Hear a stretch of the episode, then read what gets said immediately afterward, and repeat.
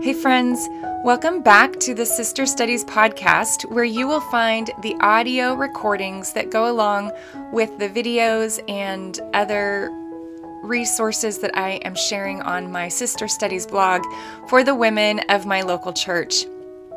Whether you are one of my fellow Butler friends, hi there, or whether you're another friend or just somebody who's happened to find this podcast, I'm so glad that you're here. I am getting ready to prepare a new set of studies for this fall, but before I do that, I wanted to upload the studies from the spring onto the podcast so that anyone that missed them or wanted to review them could do it in an easy way by just listening. The following recording is from a video that I shared in the spring of 2021 after spending a couple of weeks just listening over and over to a set of verses about knowing God as our deliverer. You can listen to those verses, just the scripture, no commentary, it's just one verse after the other in the Simply Scripture, Knowing God as Our Deliverer episode that was shared on the podcast right before this episode. Before I click play, I want to just say a quick prayer. Father God, our deliverer, we come to you today and ask that you would speak to our hearts as we listen to these words. Holy Spirit, may you use the very word, the living word of God, to transform our hearts, to renew our minds. May your word not come back empty, but fulfill the purpose that you have for us today as we listen. In Jesus' name, amen. Hello, friends. Welcome back. I am Melissa Enns, and I'm so happy that you have joined me virtually to take some more time together to look at knowing God as our deliverer. Last month, in our video reflection, I shared some of the things that I had been learning after taking some time, about 3 weeks, to really focus on seeking to know God as our creator.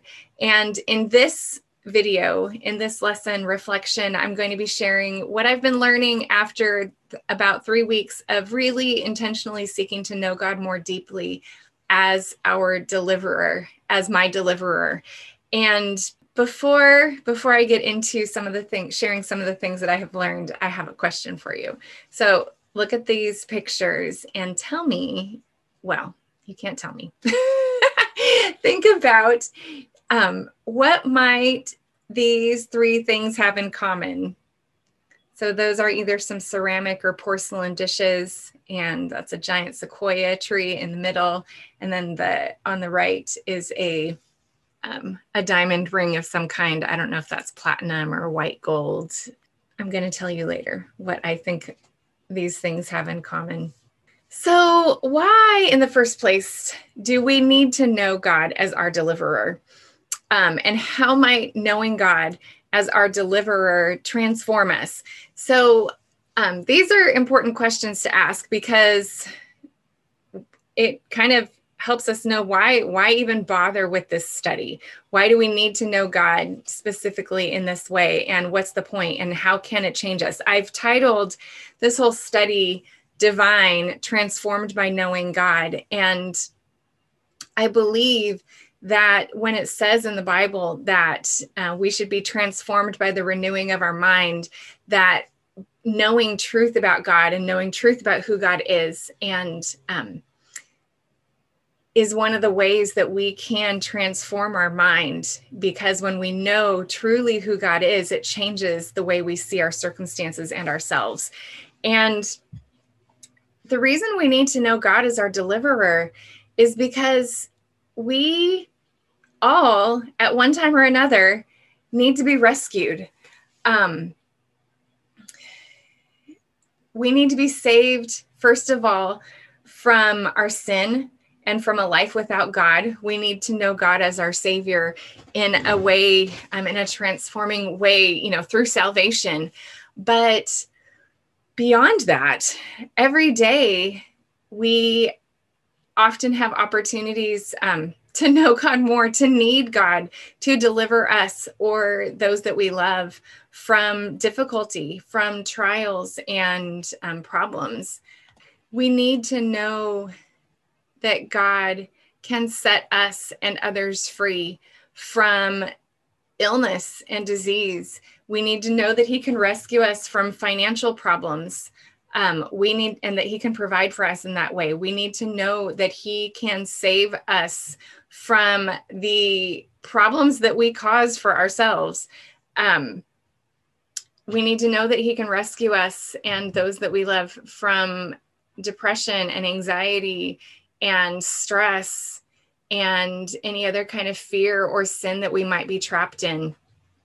We need to know that God is our rescuer and our savior and our deliverer. So these are some of the things that after taking the last few weeks to listen to the verses that I had recorded about specifically focusing on God as deliverer, these are some of the things that stood out to me. So number one, God, our creator, is also God, our deliverer. So in the last month, we spent some time to focus on knowing God as our creator.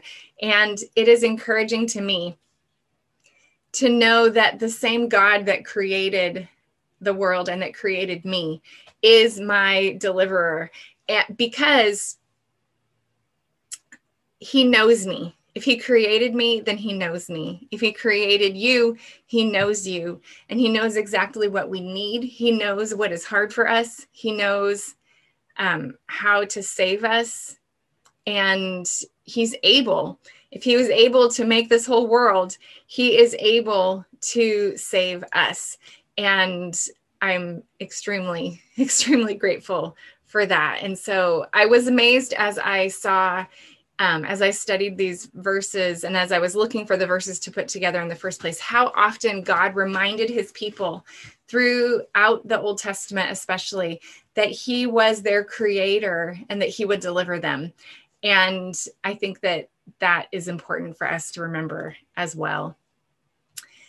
Second point, God is always paying attention to us. He's watching over us and He's listening to us, but He doesn't always keep us from experiencing trouble and difficulty. And this verse in Psalm 34, it says exactly that. The eyes of the Lord are on the righteous and His ears are attentive to their cry. The righteous cry out and the Lord hears them. He delivers them from all their troubles. The Lord is close to the brokenhearted and saves those who are crushed in spirit. The righteous person may have many troubles, but the Lord delivers him from them all. Jesus goes even farther in the New Testament to say that in this world we will have trouble, but to take heart that He has overcome the world. And I wonder why, we can think and talk about, why does God allow us still to have trouble and difficulty? And as I've discussed this with some friends this morning at church, we talked about how we still experience trouble and difficulty in this life, in this world, because this is a broken world and we are broken people. So sometimes we experience troubles and difficulties because of the brokenness of other people or just creation and creation needing to be redeemed again. And sometimes because of our own mistakes and sin and rebellion and just going our own way, we cause our own problems. And even just the idea that it's heaven. Heaven is where we will experience freedom ultimately from all of the pain and suffering. And that's not going to happen here in this world. The other thing that I think God wants us to remember is that the problems and difficulties are not just a consequence of brokenness, but they also work out good. God uses them to work out good things in us. And we're going to talk a little bit more about that at the end.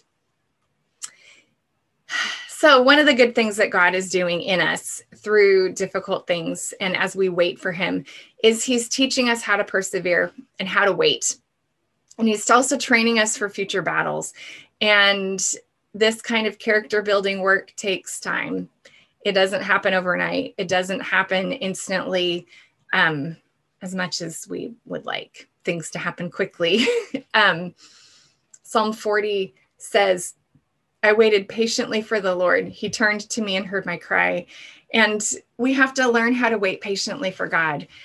Deliverance is often, and rescue and freedom, it's often something that we have to wait and keep praying and keep seeking God for. And he teaches us how to wait and how to be patient as we practice being patient and waiting for him. He also is training us. He's good to not let us just be people that can't handle difficulties. He's training us for battles, just in this life. And again, as our creator, he knows exactly how to do that in the right way, in exactly the way that we need. And one of the reasons that God trains us for battle is because waiting makes us feel weak and weary. Sometimes we get just worn out and discouraged when we keep praying the same thing over and over again and waiting for God to answer. And the reality is that the devil is going to try to take advantage of that, of us when we are weak and weary and discouraged. And God tells us, through the Apostle Paul, when he wrote the letter to the Ephesians, he said, be strong in the Lord and in his mighty power, because we're not fighting against flesh and blood enemies. We're not fighting against we're not fighting against other people. We're fighting against a spiritual enemy. And Satan hates it when we are growing. He hates it when we are helping other people. He hates it when we are learning to know God better, and is always going to try and stop that by discouraging us. And if we are waiting for God to come through and to rescue us or somebody else that we love from some kind of difficult circumstance or situation, Satan is going to try to get us to give up, to get us to stop praying, to think that there's no hope left, or that it's all on us, that it's all up to us to fix the problem, or to worry it out instead of letting God work it out. We can be tempted to worry things through, and at least I can, I'll admit to you. And yet God wants us to remember to take up the armor of God, not just to say, I take up the shield of faith and the sword of the Spirit, but actually to hold on to faith and to hold on to the word of God and believe what God says. Christina this morning mentioned, the idea that standing firm it's not just pretending that everything's fine and just kind of saying everything's fine, but it's holding fiercely, holding tightly to God and to his promises. And I love that picture. That is what God calls us to and how he wants us to stand firm. God, our deliverer, is with us in every difficult trial we face. He says in Isaiah 43, and this is another one of those places. He says, this is what the Lord says, the one who created you, O Jacob, and formed you, O Israel. Don't be afraid, for I will protect you. I call you by name, you are mine. When you pass through the waters, I am with you. When you pass through the streams, they will not overwhelm you. When you walk through the fire, you will not be burned. The flames will not harm you. And we know from experience that this doesn't mean that when we go through difficult things that we won't feel it. I don't know whether or not Shadrach, Meshach, and Abednego felt the fire when they were in the fiery furnace, but I know that I feel the strain and the difficulty when I'm going through difficult times, but God is with me. And I cling to that hope. And so Isaiah 43, not only does it remind us that God is with us in every trial we face, but it reminds us that he is able to make a way. He's always able to make a way, and he will make a way, even when we can't imagine how it's possible. God reminded his people that he was the one that brought them out of Egypt. He reminded them of that over and over in the Old Testament. And because God parting the Red Sea and leading his people through on dry land and rescuing them from Pharaoh's army it's kind of like God's, his signature, his trademark move is making a way when it looks impossible. And we as humans can sometimes, we have limited imaginations. We have limited abilities to see the future and to see what God can see, but God sees all the ways that he can work things out and that he can deliver us from difficult circumstances and those we love. And I am so grateful and depend on that. So the more we know God, the more we will experience God's presence, pleasure, promises, plan, perspective, provision, purpose, peace, protection, power, perfection, and purity. This is what I said in our first video and what I still believe. And what I want to know is how knowing God as our deliverer, how does it allow us to experience more of God in this way? And how will that transform us? For me, I can tell you that in this month, as I have been remembering that God is my deliverer and the deliverer of those that I love that also need to be set free from difficulties that they're in right now. As I'm remembering God, it's helping me to find rest for my soul. It's helping me to trust him. And as I trust him and as I pour out my heart to him, I find refuge and peace. And it's a slow process, but I am being changed, and I am finding God's grace and God's strength and his peace as I depend on him to be my deliverer. And I hope that happens to you too. So back to these pictures of these things. The reason that I have them all together is because all of these things, ceramics and porcelain, pottery of any kind, and giant sequoia trees and precious metals and gems, they all require intense heat of some kind in order to exist. Pottery has to be fired at generally like close to 2,000 degrees. And sequoia seeds need forest fires in order for their seeds to open up the pine cones. And also the forest fires allow sunlight and rain to reach where the seeds will be, and it clears away the leaves so that the seeds can reach the ground. So sequoia trees, which are so amazing, can't live without fire. And metal, gold, it melts. It doesn't melt to be formed into something until it's, I think it was 1900 degrees. And if that happens to be a platinum ring, platinum doesn't melt until it's over 3000 degrees hot. So, and diamonds and precious jewels, we know, also require intense heat and pressure in order to be formed. And I believe that God wants to remind us through his word, both in 1 Peter 1:6-7 and James 1:2-4, God reminds us that he is refining us, that we can be thankful for trials because he is working his character out in us so that we can be mature and complete, not lacking anything, and that our faith can be refined and purified to his glory. So let's pray. Let's take a minute to pray that God will continue to help us as we trust him through whatever fires we are going through. Before we listen to the closing prayer, I just want to say that I hope you have been encouraged today as you have listened to this episode. I'm the one that recorded it back a few months ago, but even I needed to remember these things. You know, we might know so much, and yet we have to constantly remember the things that we know, don't we?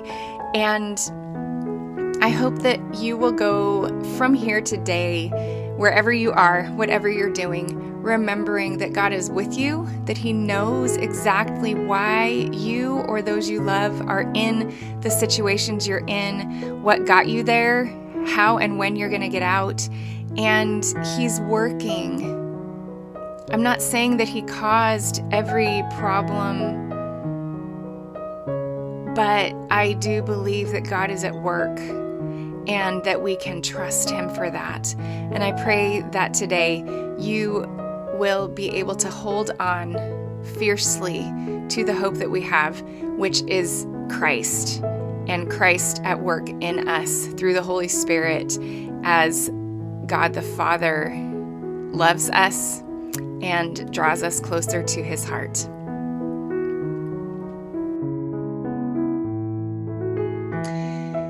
God, I thank You for being our deliverer, that You didn't just save us for eternity with You, but that You save us and are with us daily in this life. God, sometimes we might wish that there was no pain and suffering, but You reveal to us more of who You are as we go through hard things. You help us to grow in ways that we could not grow without going through difficulties. You give us deeper peace and joy as we walk with You through hard times.